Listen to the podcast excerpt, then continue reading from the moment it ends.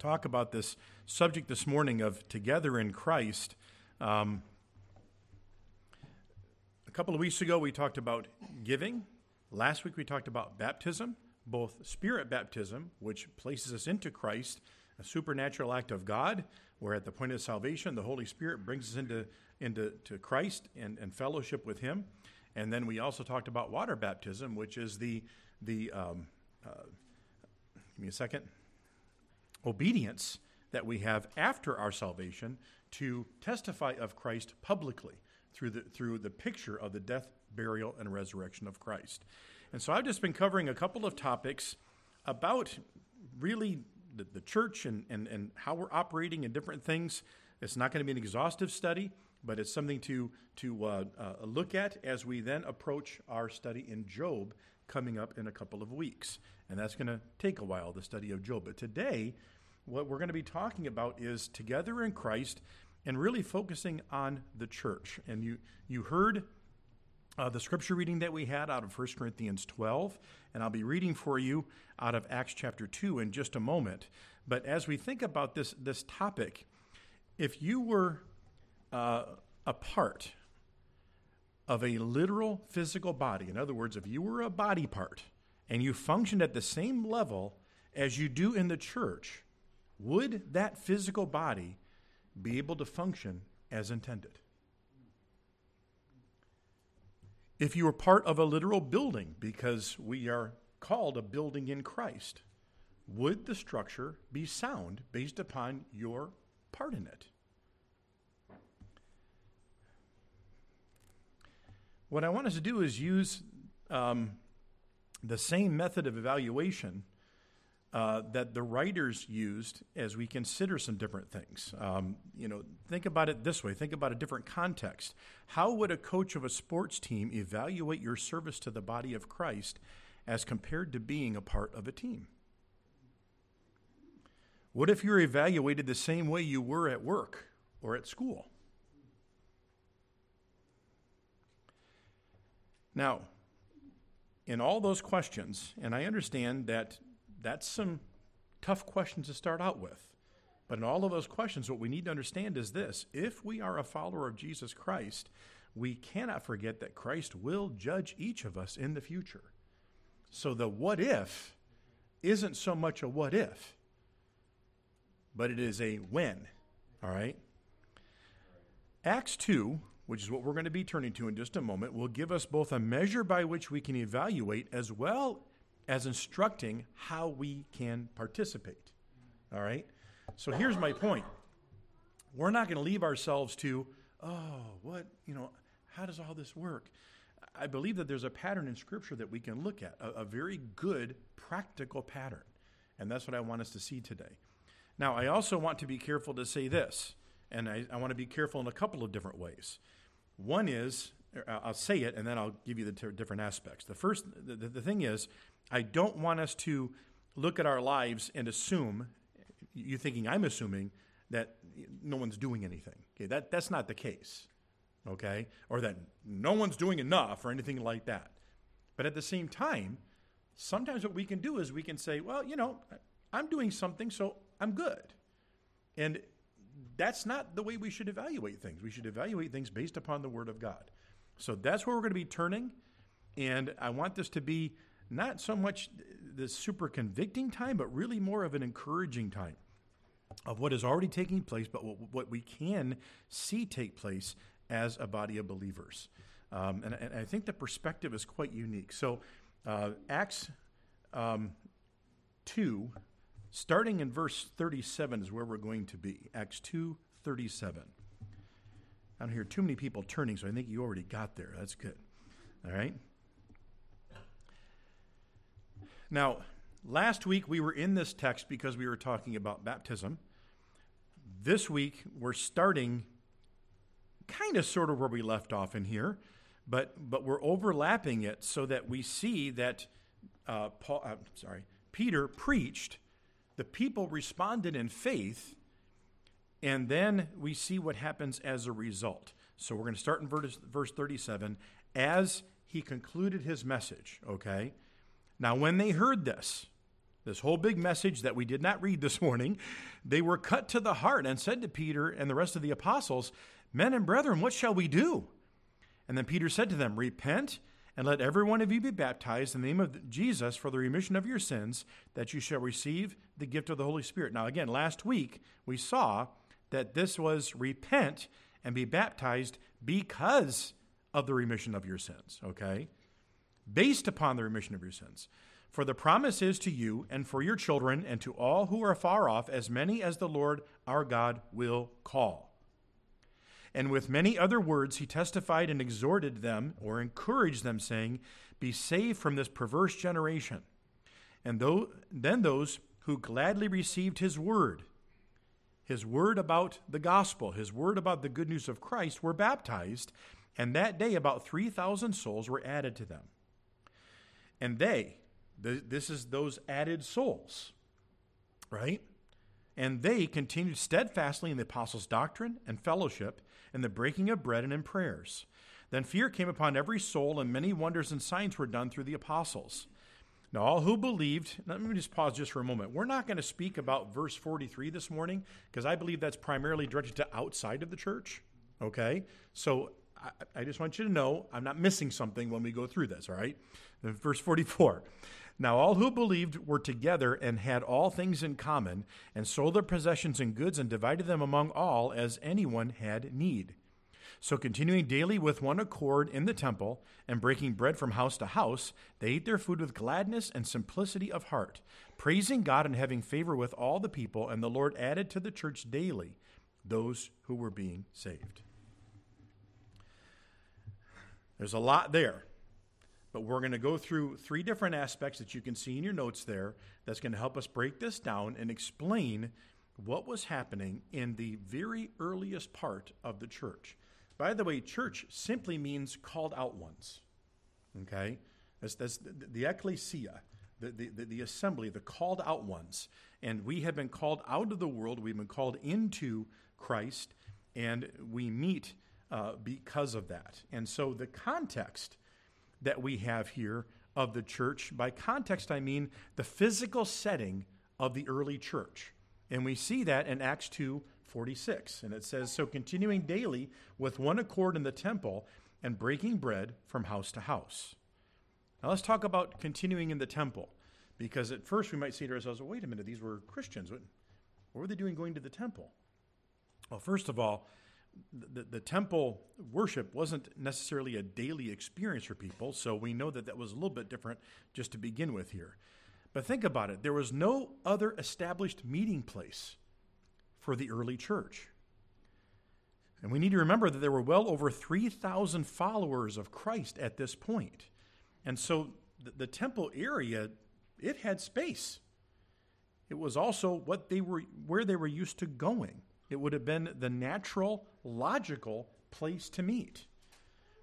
And there wasn't this, this so drastic divide. If you remember, um, there was even a point where this, this was considered a, a part of Judaism, this, this, this branch off, you know, of what we now call Christianity, okay, because they were all Jews early on. So again, this would have been a natural, logical place to meet. But as the gospel spread, local churches were planted and often met in larger homes. We've talked about that in our recent past. But they eventually established local meeting places.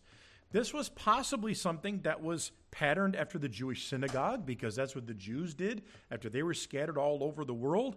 They created these places to meet because they just couldn't physically get to Jerusalem all of the time.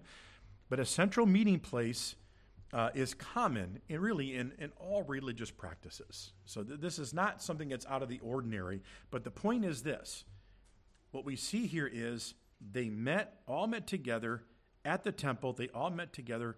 It was a meeting place.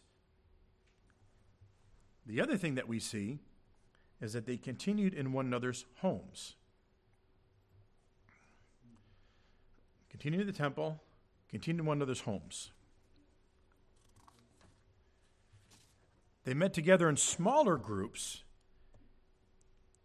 And, I don't know if that was part was daily or not. It's hard to tell exactly, but it was on a regular occurrence. So they met at the temple, and then they met in smaller groups in one another's homes. So there's the two contexts that we have. Now, before we talk about this a little bit, what is this term when it says that they, they were breaking bread in their homes? The term grew from a basic food, the Jewish flatbread, right? Jewish flatbread was hard, and so they broke it. And as simply, that's where the term came from breaking bread. Um, there are probably ties to the Jewish feasts, particularly feasts that involved unleavened bread, and these meals were often shared with extended family, friends, and even strangers. And so, this idea of breaking bread had the idea of being together and sharing a meal together. So, breaking bread, our equivalent would be having some type of meal together. Be like, you know, let's grab a bite or let's do lunch, right? Let's break bread. That was same idea. So there's a question. Did this mean they celebrated the Lord's Supper? Because we know that part of the Lord's Supper, where we where we celebrate the, the body and the blood of Christ being sacrificed for us, we we have the bread that we uh, celebrate along with that. Okay, that, that represents the body of Christ. Some believe this is exclusively referring to observing the Lord's table or the Lord's Supper. Um, although the celebration undoubtedly took place, I'm not doubting that at all. Verse 46 says that they broke bread from house to house and ate their food with gladness. So we see here that it is associated with really just a normal meal. So I'm going to choose not to spend a lot of time on this, but simply conclude from the context that the primary meaning is sharing a meal together in one another's homes. That's the primary meaning that I believe is here. They, they were together. It doesn't mean that they didn't celebrate the Lord's table on occasion. I'm sure they did, but this was early on. This was a, a very regular occurrence, possibly even daily. Now, we can take application uh, today from this. Uh, uh, um, an equivalent that we would have in our normal life would be hey, you know, let's meet together at the coffee shop or let's let's you know go out to a restaurant or something like that. But I don't believe that alternate locations completely replace the primary location of gathering together in two places here the central place, which we now would call our local church building. This is not the church, this is where the church meets, but we call it the church because this is where we do meet, right? And in one another's homes. And it's a continual thing. It's something that is supposed to take place on a regular basis. So, going and meeting here and there is all good, but I believe these are the primary places that we have, and we see evidence of both formal and informal times in the New Testament in these two locations. And so just keep that in mind as we look now at the context of the church. Where does the church meet? There's this, might we even say, more formal, organized, you know, time where we meet together as a, a body of Christ. And then there are less formal times when we would meet together in one another's homes. All right? Now let's consider the content. The content. What was the substance of the church at that time? I don't mean content as in, you know, the old thing, you know, here's the church and here's the steeple and open the doors and see all the people. As, you know, I understand that the content of the church is the people. But what we're talking about is what is the content of the people within the church? Okay? Well, there are several things that are talked about here in, in, in Acts 2.42, right there within our context that we read. It says, And they continued steadfastly in the apostles' doctrine and fellowship, in the breaking of bread, and in prayers. So they continued in doctrine. This is one of the basic activities that they did. This was the substance of what the church was about. They continued in doctrine. Based upon the Great Commission, we know that the apostles were to teach the new followers of Jesus, right? He sent them out, make disciples, baptize them, and what? Teaching them, okay? So that's a pattern that we're supposed to continue to carry, but ultimately, this is where the apostles started. So, what is the source of their doctrine? They followed the apostles' doctrine. What's the source of their doctrine? A couple of passages for us to look at. John 14, verses 25 and 26 say this These things I've spoken to you, Jesus speaking, while being present with you. But the Helper, the Holy Spirit, whom the Father will send in my name, he will teach you all things and bring to your remembrance all things that I said to you. What's the source of the apostles' doctrine? Really, the question is who? It's the Lord. But this was interesting. I, I just, you know, sometimes you have people say, you know, the Trinity isn't in the Bible. Mm, the word Trinity isn't in the Bible. But what do we have represented right here? The Father, the Son, and the Spirit. All working together. The three persons of the Trinity working together for what? For giving the apostles the doctrine that they would have. Another passage that's, that has a similar feel to it is later on in John, John 16, 12 through 15. I still have many things to say to you, but you cannot bear them now. However, when He, the Spirit of truth, has come, He will guide you into all truth. For He will not speak on His own authority, but whatever He hears, He will speak, and He will tell you things to come. He will glorify me. Okay, let's pause.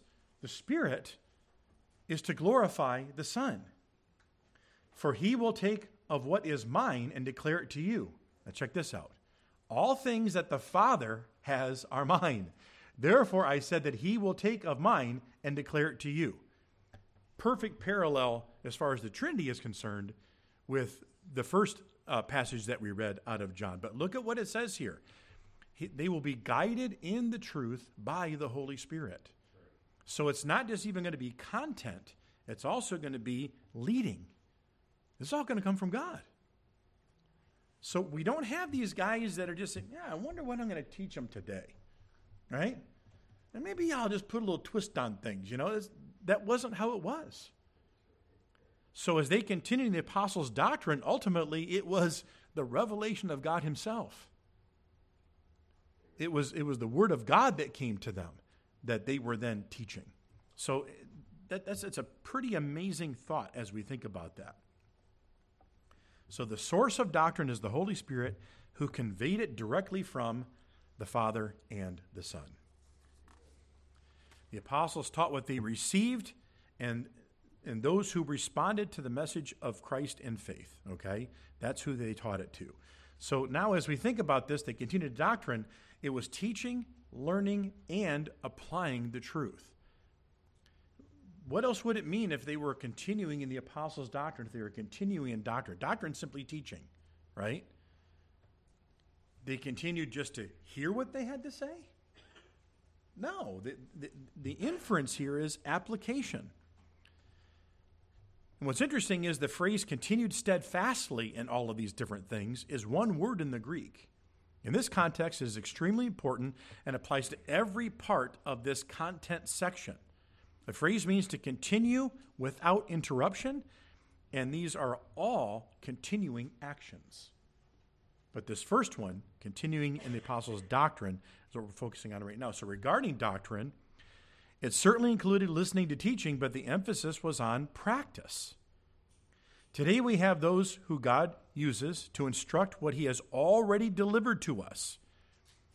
Of course, the New Testament was mainly the apostles that wrote that, right? or through the guidance of the apostles. Those who teach today get their doctrines or teachings from the Word of God. And we are then to apply that teaching to our everyday lives. So, practically speaking, we should regularly evaluate our words and actions, our attitudes and motivations, and our values by comparing them to the Word of God, to the things that we hear. That is that continuing in. And then we live accordingly. This includes change, but right doctrine also prepares us to live a God honoring life. In other words, if we're not heading the right direction in an area, if we're not living as we should be, or if there's just something that we need to, to work on in the Lord, then we apply Scripture to it.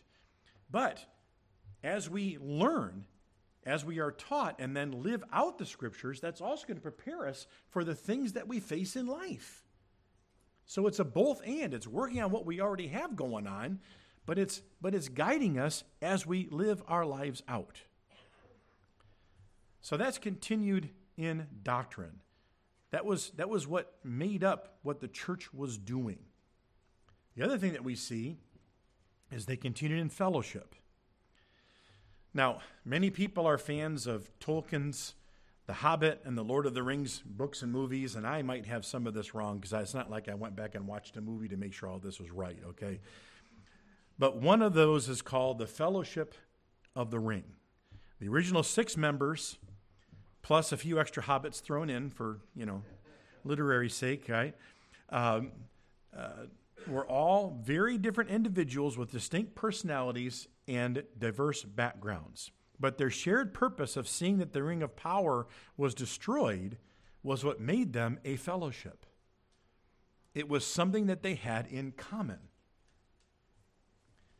Fans of a certain sport or musician, participants in a hobby or interest have common ground or fellowship around that subject, whatever it is. It is the same for followers of Christ. And these don't cheapen what I'm talking about. It just helps us to understand what I'm talking about. At our core, we have fellowship, we have community, we have a common bond based upon our faith in Christ. Fellowship is living out that common bond together. That's what it is. And then we see here that they, uh, I'm sorry, it's a cooperative partnership centered on Christ. And then we see that they continued in breaking bread. Now, we've already talked about that some, but this idea is that there was a social, relational, spiritual time together. I believe that it covered all those things. But let's talk about breaking of bread in practice. It simply means to spend time together over a meal. We often call the meals we share fellowships. Now, I know we just talked about fellowship, and that's where it gets, kind of confusing, right? But over the years, I've heard people being critical of that, saying, well, you know, it's not really fellowship. Uh, now, again, like I said, I understand we're talking about breaking bread. Based upon our definition of fellowship, a tailgate party before a big game, a business lunch meeting, or a benefit dinner at the Toledo Museum of Art are all fellowship meals. They're all central, right? So the fellowship isn't necessarily what we're doing, we're breaking bread, but the fellowship is what brings us together and they kind of mesh, right? Some of the most important times I've ever experienced, whether relational, emotional, or spiritual, have come while sharing a meal. I know your first glance is, yeah, I can tell. But that's not what I'm talking about. What I'm talking about is just being together in a natural setting, okay? Inclu- and, and this includes everything from talking theology over a box of pizza in my dorm room when I was in Bible college to simply having a lunch with Christian friends or going to a banquet where they were advocating for the unborn. In all those different situations, just like I named the, the I don't want to say worldly as in bad, but you know, the, the world based things, the same thing happens. There's this time where we get together, where we have a meal together, and, and especially if you think about, you know, Eastern uh, um, cultural standards and different things like that, um, the meal was a very important and still is a very important aspect to their culture. Um, families today, you know, meals together with our schedules kind of phrase a little bit, but I do believe that that's something that we are to be doing together as a body of believers. Now, we've already talked about the context, we talked about the where. All together and in homes, right? So that they can both apply. But it's very important that we have these times of breaking bread social, relational, spiritual time together where we can we can spend let me put it this way. Right now, this is an important proclamational part of what we do as a body of believers. You're hearing the word of God and yes, at some point you're supposed to be applying it right? We also come and we worship together, and we've done that. We'll continue to do that. But when we disperse, okay, it's still important for us to keep that connection. And some of these less formal times can be some of the greatest times that we can have to encourage one another because this this is not highly interactive in the sense that we're all talking together and, and, and doing life together. But this breaking bread idea is that doing life together as believers. All right? So we just need to keep that in mind. And then it said, the last aspect was they continued in prayers. I think it's interesting that it says prayers, uh, not just prayer. I, I believe that two primary prayers that we have in the scriptures are intercession and adoration, if we can just call them that for sake of argument. Making requests on behalf of other people or ourselves, and prayers where we're simply giving praise to God, giving worship to God, whatever it might be. Now, there's also confession, but that's between ourselves and the Lord, right? In, in, prayer time, it could happen in a group, but that's probably not the one that we're, we're, we're dealing with here, all right? So, as we think about these two primary ways, again, in context, that would be praying together as a body of believers. We gather together on Wednesday evenings, we pray on Sunday mornings, we can pray at other times as well, and also having times of prayer together when we meet together. Including that in our breaking of bread and our, and our fellowship together, okay? Another thing we can do that kind of goes all this is we can just simply express our, our, our, great the great worth that we attribute to God. You know, there's there's there's making requests, there's showing our gratitude and praise, and then there is just glorifying God with with speaking back to him how we have observed who he is and recognizing his greatness and his wonder in different ways. And that's a beautiful thing to do together as a body of believers. So here we have the content. What were the most basic activities that the church was doing? What are we observing them doing in the very beginning of the church? Continuing in doctrine, continuing in fellowship, continuing in breaking bread, and continuing in prayers. What I want to go to next that I, that I want us to observe in this passage is um, being together in Christ in the culture of the church the culture of the church. We're going to read together here. I'll, I'll read it for you. Acts 2, verses 44 through 47. Um, if I highlighted this, I'd be highlighting everything. So it says, Now all who believed were together and had all things in common and sold their possessions and goods and divided them among all as anyone had need. So, continuing daily with one accord in the temple and breaking bread from house to house, they ate their food with gladness and simplicity of heart, praising God and having favor with all the people. And the Lord added to the church daily those who were being saved. All right? So let, let me just say something from the very beginning here, just to kind of get it off the table. Um, I don't know how else to say this. False teachers love this passage, right? Let's bring everything in common together. Sell what you have. Let's, let's bring it into the storehouses of the Lord. When really he's, he's saying, I want to put that in my pocket. All right? We'll explain that a little bit more, but that, that's not what we're talking about here. And we'll, we'll get to that. But the first thing I want us to see as we're thinking about the culture, what was the environment of the early church? First thing we see is unity. The meaning of together isn't that they were in one specific location, even though we've already talked about a single location for the church and then meeting in individual homes. The fact that Luke already said they gathered at the temple and met in one another's homes tells us that this is different. They, they, they were together as far as their unity was concerned. Okay? That kind of likens more to the idea of fellowship, of what brought them together. So, so there was a unity among them. There was, there was something that joined them all together, and it also eliminated divisions that could possibly be there, right? We also see charity. They sacrificially met the basic needs of their fellow brothers and sisters in Christ. And I mean, this is pretty radical, folks, when you look at what it says here, right? We need to understand this was not a communal living situation.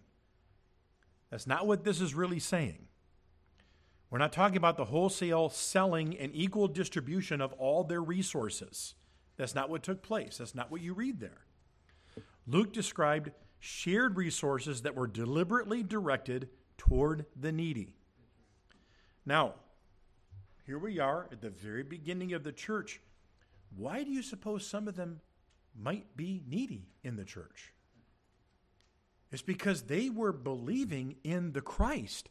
They were following the Messiah. He was radical. And for some homes, for some people, it would have been you're out. You're cut. You're done.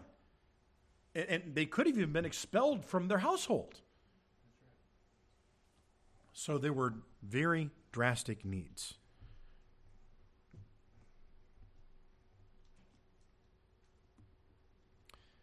We need to understand the people who gave still retained ownership of what they chose to keep.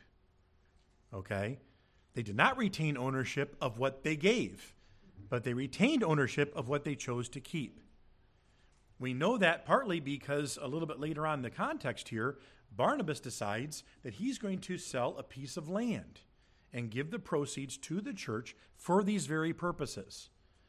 Well, he wouldn't have had to do that if that had already taken place and this was a just everybody bring everything and we're just going to kind of all live together find some huge compound for 3000 people. You see what i mean? It's not, it's not practical now we live in a very prosperous society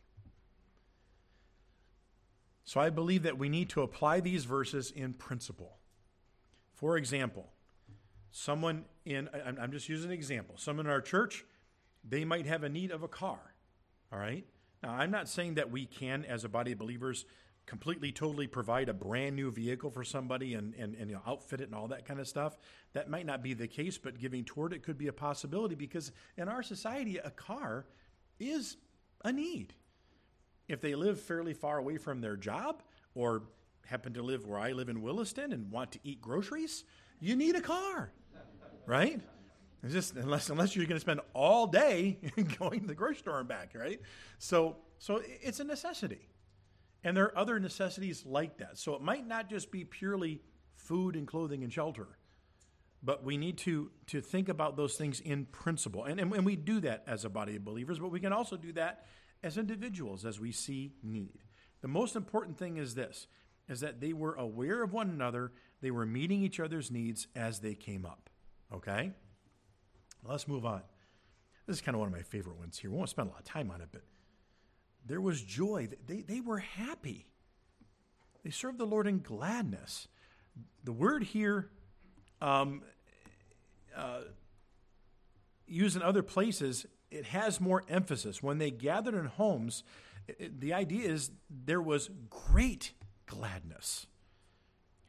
They thoroughly enjoyed one another's company.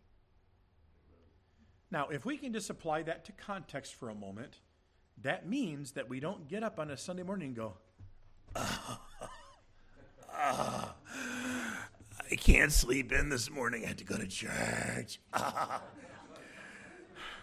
I hope he's not long this morning again. right?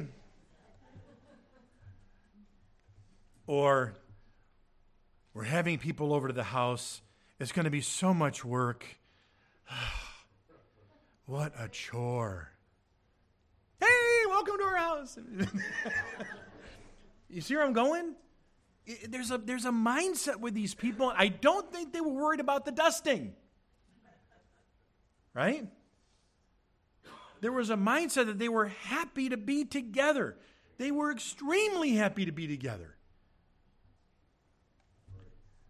It was a joyous occasion just to be in one another's company. And I, I think that, that needs to resonate with us. Again, not that it doesn't, I said that earlier, but we need to apply, we need to learn. These are things they're continuing in. Then we have the idea of what's called simplicity or sincerity. Some have a more specific take on this word that it means honesty, but the, the best way to describe simplicity or, or, or sincerity is a lack of anything that would corrupt the relationship. Okay, I, I don't think it's a matter of honest or dishonest. I, I, I think it's just you know they, they were very straightforward with one another. There, there, there was there was a uh, you could count on one another. There, there, there weren't agendas or questioning of motives. There was no jockeying for position or playing favorites. There was no one being offensive or being easily offended. No attention seeking, gossip, or slandering. Instead, there was love, acceptance, cooperation, and serving one another. That's what we see. So it was simple, not that there weren't complex things to be concerned about, but it was simple as far as focus. There was a sincerity, there was a, a lack of any type of corruption to their relationship. Folks, that sounds like a wonderful church, doesn't it? It really does. And then we see that there was also an aspect of worship. The setting here isn't formal. This is talking about from house to house primarily. So it's not a formal worship service, although I think that that's necessary. But part of their time together included praise directed to the Lord. In this description of the early church, praise to God takes place while spending intentional, sincere, joyful time together. And it makes sense, doesn't it? Getting together with other believers fulfills a number of purposes, including encouragement, support, sometimes advising, getting to know one another better, or simply being together. When God's people spend time together, we have the opportunity to testify of our appreciation and give praise to God. And, folks, it happens. Whether we're having a fellowship after a Sunday morning or whether in one another's homes. I've witnessed it, I've experienced it. You probably have too. It's kind of a natural outgrowth. You start talking about things, and yeah, you can be talking about less serious things here and there, or you can be talking about your upcoming vacations or whatever. But but man, it's just inevitable that, that things roll around to spiritual uh, uh, subjects, and suddenly you're talking about how God has been so good, right? The last thing we see here is integrity. Now, the only quality that is related, this is the only quality that is related to outside of the church. Because what does it say? It, says, says that it was an observation from those outside. This requires living for Christ within the greater culture. I, I think that the understanding is when we look at all these other things, there was integrity with one another. But the world saw the integrity of these people. In our world, we cannot be worrying ourselves about what this church is doing or what that denomination stands for or how another believer or even a professing Christian who may not even be lives out their faith. We can't be concerned about that. We say that we believe in the sovereignty of God. That's great. That's wonderful. I, I commend us for that. But let's put our faith in action, trusting that the Lord is actively using us, individually and collectively, to fulfill his plans. That he brings people into our lives for his purposes. Now, let me just summarize that in a somewhat fewer words here. We can't worry about everybody else. We need to make sure that we're the kind of people, both personally and collectively as a church, so that people know who Jesus is. So that we are living a life that is not counter to, but is in conjunction with the Word of God, being led by the Holy Spirit. So, our responsibility as an individual believer and as a collective local assembly is to live with integrity. Now, how do we make some application here? First off, this was an extremely unique time in the history of the church. We need to understand that. The next time believers will experience something like this on earth will be the millennial kingdom of God. I mean, that's, that's what it's going to be. When Christ reigns, is the next time we're really going to experience something exactly like this. And unfortunately, we do know that negative things very quickly began to creep into the church that challenged how things began. I mentioned to you about the, the, gift that Barnabas gave of land. Well, Ananias and Sapphira, they thought that was a good idea too, except, right? Through pride and a desire for recognition and hypocrisy, they sold their land, gave a portion of that to the church, and then said, We've given it all. And what did Peter say? It was yours. Which then goes back to this whole communal living thing. No. It was yours. You could have kept what you wanted. You could have sold what you wanted. You could have done whatever you want to do with it. But you claimed that you gave it all to the Lord. So, right from the very beginning, sometimes we wonder, man, why was that punishment so harsh?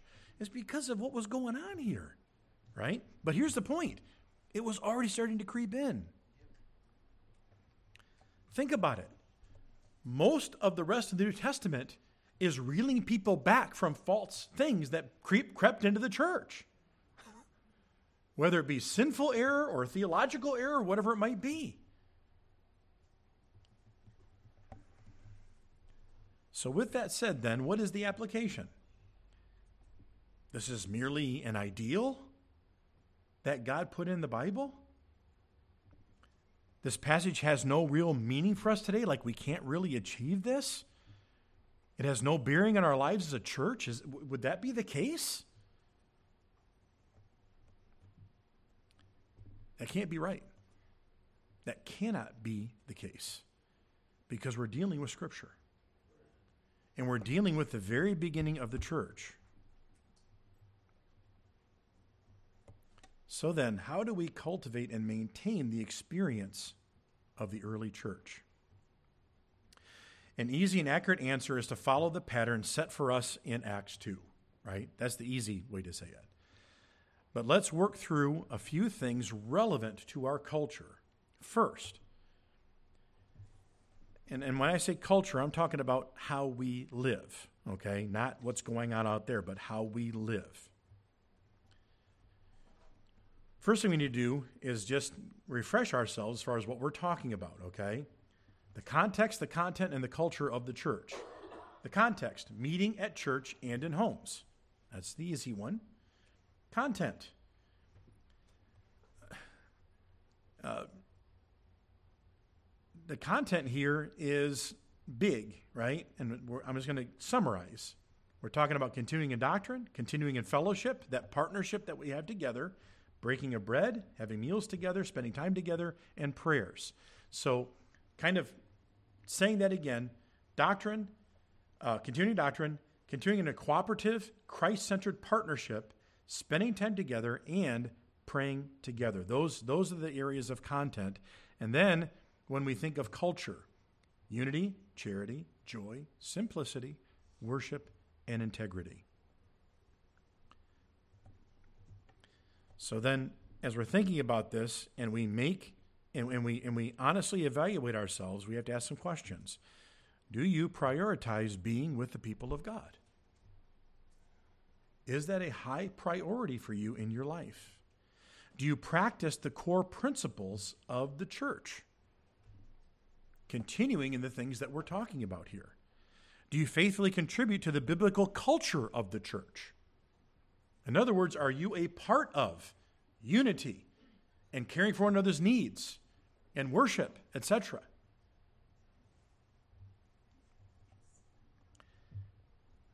Now, I said, make a brutally honest evaluation of ourselves.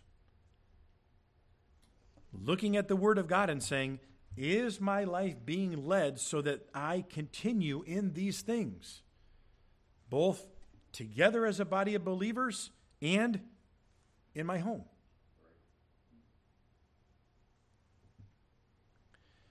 After that possibly brutal evaluation, which again, I don't assume that that's necessarily the case, but The idea of brutal is I'm, I'm going to include everything. I'm going to I'm going to look at everything. It doesn't mean that it's going to be a bad experience, but it's going to be white knuckle. Get after it. Do it. So, after that evaluation, radically change how we manage our lives, especially our resources, which is our time, our talents, and our treasures. If you think about it, what's reflected in the content and the culture and even the context? It's giving of our time, it's giving our abilities, and it's giving of our resources, whatever they might be. But I want us to understand a couple of things. As we're doing this evaluation, we need to make specific, realistic goals and plans. Um, I've, I've said this before to, to groups. Sometimes we would go to camp, and I think camp is a wonderful thing, and, and we promote camp big time. But, you know, there were times when we would get together, and we used to have what at, at our camp, we had a campfire, and sometimes you'd hear the same kids give the same testimony year after year. Yeah, camp was great last year, and then I went home and I lived like the world, and I feel bad now again, so I'm going to give a testimony. You know, that's not how it's supposed to work. We're supposed to see, you know, it's not going to be like, right? But the growth trajectory is supposed to be there. It's not supposed to be, yeah, camp was great, and I lived for the Lord for six and a half days, right? And then I wait. The, well, it's the same thing for us. Boy, church was great this morning. Uh, I might think about God partly maybe through the week, but man, Sunday comes along and I'm in again. That's not what we're talking about either, right? So I'm only using that as an example. So here's the point making a decision means nothing in reality. We can decide to do a lot of things. We have to actually do it. Make a specific, realistic goal or plan. Also, do not be overwhelmed. Can I, can I just say this? Sometimes I think that those who are um, serving the most can be most brutal to themselves. Ah, I'm not doing enough. You know what I mean? I, I got to be able to do something else. Be wise through this process and endure through this process. Be wise by saying, yes, there are limits. Now, hear what I'm saying. Christ, in his physical form, had limits. He got hungry, he got thirsty, he got tired. He only had 24 hours.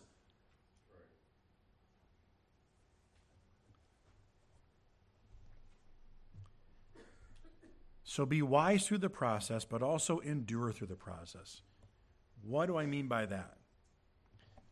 We can start off by, by looking at our lives and saying, you know what? Yeah, I need to work on that. And boom, we hit that one thing. And we're like, okay, we're good. But there might be some other things that we need to work on, we need to improve on, we need to grow in, we need to continue in. And so endure through the process. This isn't a Sunday afternoon, have a little conversation and move on. Because that's not what these people did.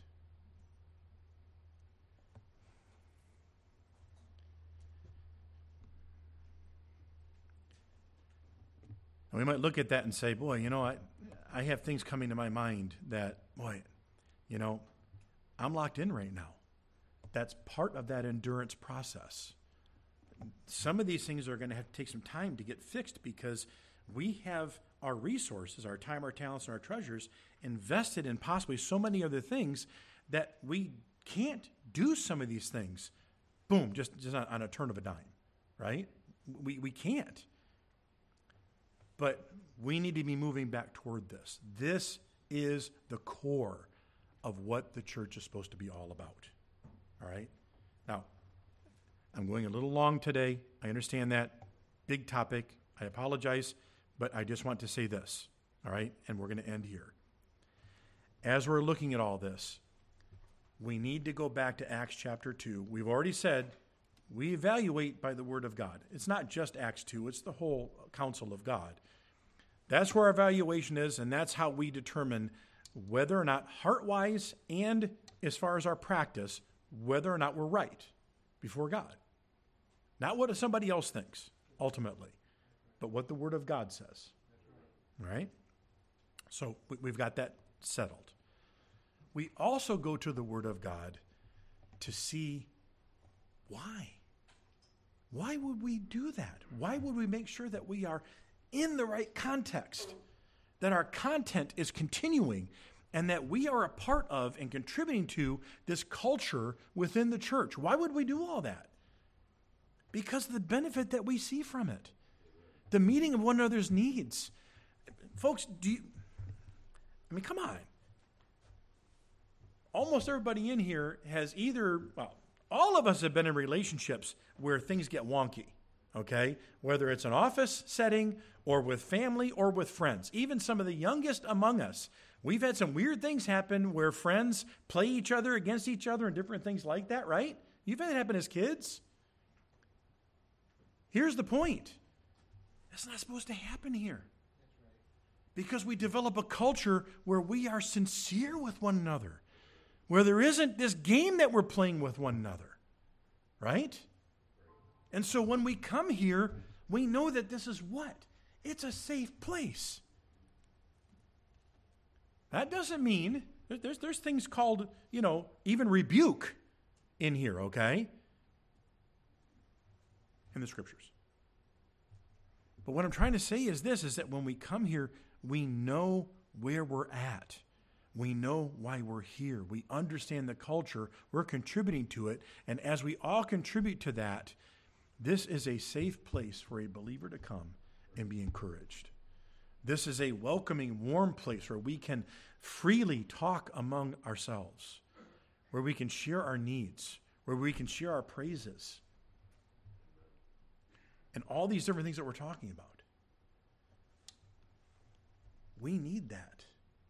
We need that because there isn't anything about the world that is for us. Now, I'm not saying, you know, there, there aren't things that, that we can go and enjoy and things like that. I'm, I'm not saying, like, okay, the Toledo Zoo is some satanic temple. That's not what I'm saying. It's, it's, it, that's neutral. But I'm talking about the world system. The world system is not for us. So we can't go there for what we need. We have to come here for what we need.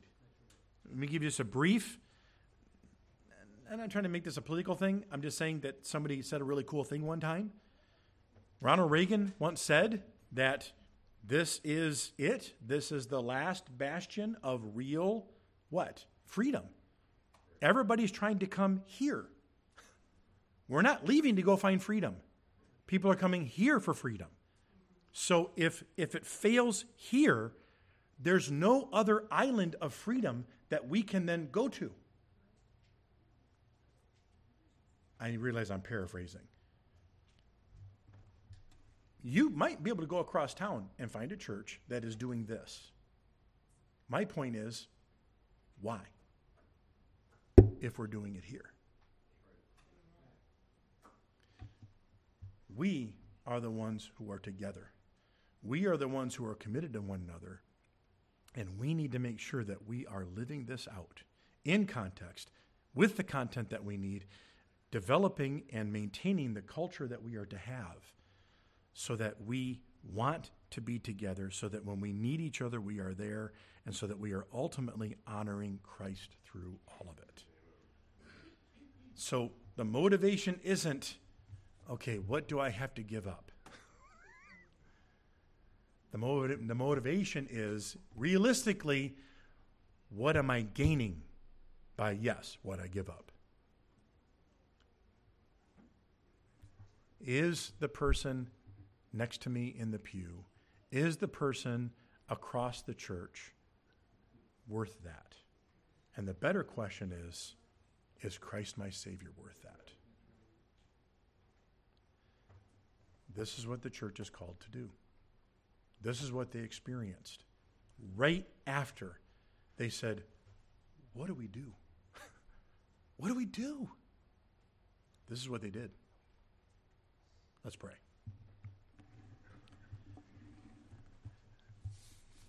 Heavenly Father, we do have the freedom as a body of believers that you've given to us to govern ourselves in a certain way, to to um, determine, uh, for example, who our min- missionaries are and and the programs that we have in our church, and those are all good. But Lord, they've got to come from this core. We know that.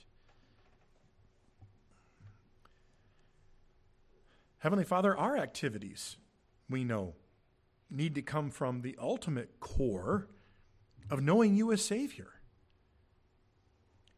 And if there's someone here who does not know you as Savior, we know that they, they, are not a part of the body of Christ because the Holy Spirit has not brought them into fellowship with Christ. So I pray, Lord, that you would even work in their lives today. But Father, I pray that we would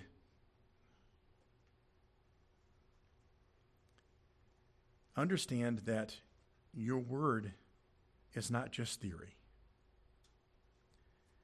That is not just this grand ideal. There were a group of people, and I'm sure that there have been other groups of people that have lived this out. And Father, I pray that your spirit will work in our lives where we will crave to do this. And and and let me, Lord, as I'm leading these folks in prayer, as we're talking to you, pause and say, continue to do this. It's not absent.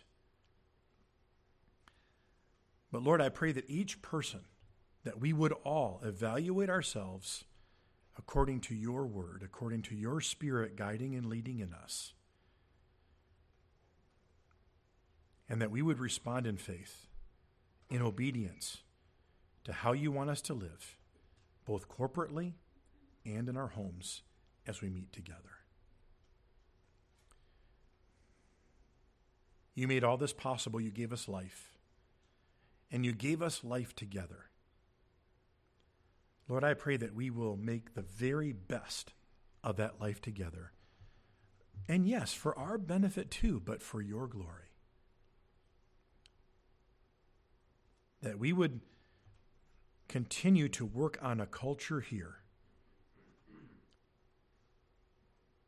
that would pattern ourselves after those first believers who were just living life for you.